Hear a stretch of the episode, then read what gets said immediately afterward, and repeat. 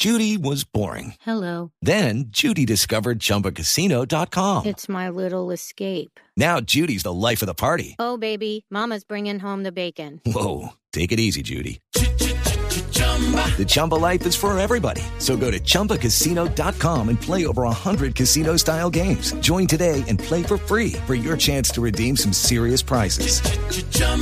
ChumbaCasino.com. No purchase necessary. Void where prohibited by law. 18 plus terms and conditions apply. See website for details. Dos de la tarde, 32 minutos, la Fiscalía General de la Nación pedirá medida de aseguramiento en contra de las exdirectivas del Colegio Gimnasio Campestre por el suicidio del joven Sergio Rego. Paola Santofimio. Ante un juez de control de garantías, la Fiscalía General de la Nación solicitará la medida de aseguramiento en contra de las exdirectivas del Colegio Gimnasio Castillo Campestre por presuntos actos de discriminación contra el estudiante Sergio Urrego por su orientación sexual. Esta decisión, si así lo decide la juez, cobijaría a la exrectora del centro educativo Amanda Azucena Castillo, a la psicóloga del colegio Ivonne Andrea Cheque y a la veedora de la institución Rosalia Ramírez, quienes, según la Fiscalía, al enterarse de la condición sexual, suspendieron al estudiante. Esto luego de que la Fiscalía imputara oficialmente los delitos en contra de las funcionarias al indicar que Sergio Urrego fue suspendido luego de conocerse que sostenía una relación sentimental con un compañero. Paola Santofimio, Blue Radio. El Ministerio de la Defensa anunció que incrementará las operaciones en contra de los cultivos ilícitos en el país para evitar que aumenten su proliferación tras la decisión de suspender las aspersiones con glifosato. María Camila Díaz. Tras la decisión del gobierno de suspender el uso del glifosato para la erradicación de cultivos ilícitos, el ministro de Defensa Juan Carlos Pinzón fue claro y enfático en decirle a los grupos al margen de la ley que durante este periodo de transición, mientras se hace esta suspensión del glifosato, las autoridades van a incrementar las operaciones de erradicación en el país. En este tiempo de transición que se ha señalado, vamos a incrementar las operaciones de erradicación en el país. Que le quede claro el narcotráfico. Nos vamos con todo, con todo el alma, con toda la intensidad a hacer uso de las herramientas que aún tenemos disponibles para causar tanta erradicación de coca y otros cultivos ilícitos como sea posible. El ministro le hizo un fuerte llamado también a otras agencias del Estado para que se comprometan y se arriesguen, tanto como lo hacen los uniformados a diario en la erradicación de cultivos ilícitos. María Camila Díaz, Blue Radio. Camila, gracias. Entre tanto, líderes políticos del departamento del Putumayo, una de las zonas más afectadas por cuenta de los cultivos ilícitos, proponen la erradicación manual de la coca y mayor inversión en políticas agropecuarias. Desde Mocoa, Jairo Figueroa. La representante Argenis Velázquez dijo que la decisión del Consejo Nacional de Estupefacientes de suspender el uso del glifosato en las fumigaciones era lo que esperaban los campesinos de la región. La suspensión definitiva del glifosato hoy ha sido escuchada en los departamentos que han sido tan maltratados por el glifosato. Aseveró que los campesinos no han tenido más alternativas porque el Estado no las ha generado. Un campesino me decía representante, mientras tenemos que echarnos al hombro 10 racimos de plátano, 10 bultos de yuca para sacarlos a dos horas de distancia, la coca la echamos en un morral y la sacamos de una manera muy rápida. La inversión social en obras como vías y mercados para los productos serían la solución a la problemática de los ilícitos. Que haya inversión en el campo los mismos campesinos se van a encargar de erradicar los cultivos ilícitos. Jairo Figueroa, Blue Radio. Sectores políticos piden al vicepresidente Germán Vargas Lleras bajarle el tono al enfrentamiento que casó con el ministro de Hacienda. Hacen un llamado a los ministros a tratar sus diferencias de manera interna. María Juliana Silva. El senador del partido de la U, Roy Barreras, pidió moderación y prudencia a los ministros para resolver sus diferencias de criterios. Pero no es en este único caso, Hacienda e Infraestructura, sino también, por ejemplo, entre el ministro de Salud y el de Defensa en el tema del glifosato. Y son diferencias que deben tratarse al interior del gobierno en el Consejo de Ministros, dentro de las paredes de la Casa de Nariño y bajo el mando del señor presidente. Por su parte, el senador del Polo Democrático, Jorge Enrique Robledo, calificó como un espectáculo bochornoso las diferencias entre el vicepresidente y el ministro de Hacienda y agregó que el programa de vías 4G estaría condenado al fracaso. Entonces yo veo en el doctor Vargas Lleras una cierta desesperación de ver cómo puede terminar fracasándole eh, eh, a él lo que él presentó como la octava maravilla del mundo, que están eran estas vías de los 4G. O sea, aquí detrás de este disparate puede haber cosas bastante más complicadas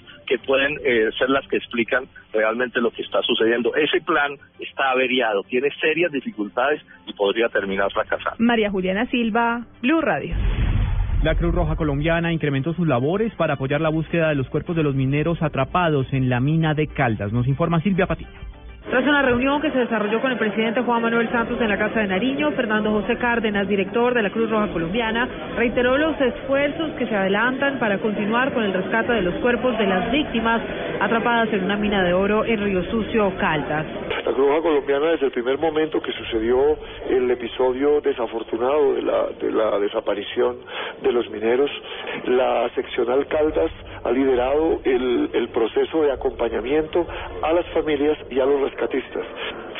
Se hace un trabajo de acompañamiento psicosocial con psicólogos y profesionales especializados que acompañan a las esposas, a los hijos, a los familiares de las víctimas que están desaparecidas y también de aquellas que ya han aparecido y a hacerles de alguna manera, desde el punto de vista humanitario, más llevadera su tragedia. La reunión con el mandatario se dio en el marco de la celebración de los 100 años de la Cruz Roja Colombiana. Silvia Patiño, Blue Radio. Dos de la tarde, 38 minutos. Hay información internacional importante. A esta hora acaba de ser condenado a muerte el autor de los atentados de la maratón de Boston en los Estados Unidos. Vamos a Washington. Allí se encuentra Daniel Pacheco. Juan Camilo Zócar Sarnaev, uno de los hermanos de origen checheno que puso una de las bombas que mataron a tres personas y hirieron a más de 200 en la línea de llegada de la maratón de Boston, fue condenado a muerte hace pocos minutos en una corte federal del estado de Massachusetts. El jurado duró 14 horas decidiendo si daba a Sarnaev una cadena perpetua o la pena de muerte, luego de haberlo hallado culpable de cerca de 20 cargos de terrorismo y ataque con armas de destrucción masiva. Acaba de, decidirse por la segunda opción, la pena de muerte, y con esto Sarnaev se convertirá en el, primer condenado a la pena capital por terrorismo en la era post-9-11 en Estados Unidos luego de que fuera condenado de, por esta misma pena Timothy McVeigh, el que puso las bombas en Oklahoma en 1997. En Washington, Daniel Pacheco, Blue Radio.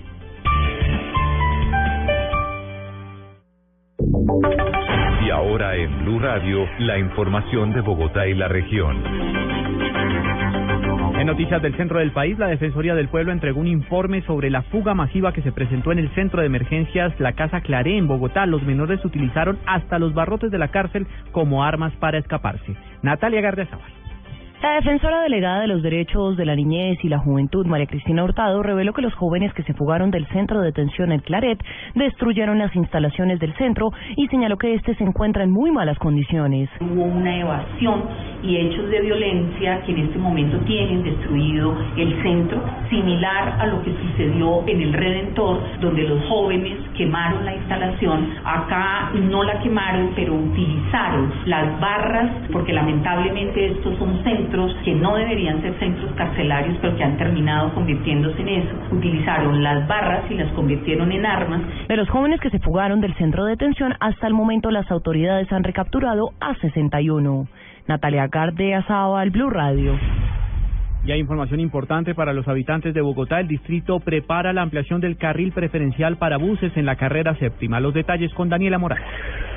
Juan Camilo, mucha atención para los conductores en Bogotá porque el carril preferencial para los buses de servicio público del Sistema Integrado de Transporte Público, duales e híbridos, se ampliará hasta la calle 145 en ambos sentidos. En este momento todavía no se ha hecho oficial pues la puesta en operación de este carril, sin embargo ya ha sido demarcado de la calle 100 hacia el norte hasta la calle 140 y desde la 140 hacia el sur hasta la calle eh, pues el 100. En este momento, en esos lugares se encuentran las líneas punteadas y también las líneas continuas para que los carros puedan en algunos sectores únicamente cruzarse esta. Hay que decir que en el momento que lo invadan recibirán una multa de 322 mil pesos. Daniela Morales, Blue Radio.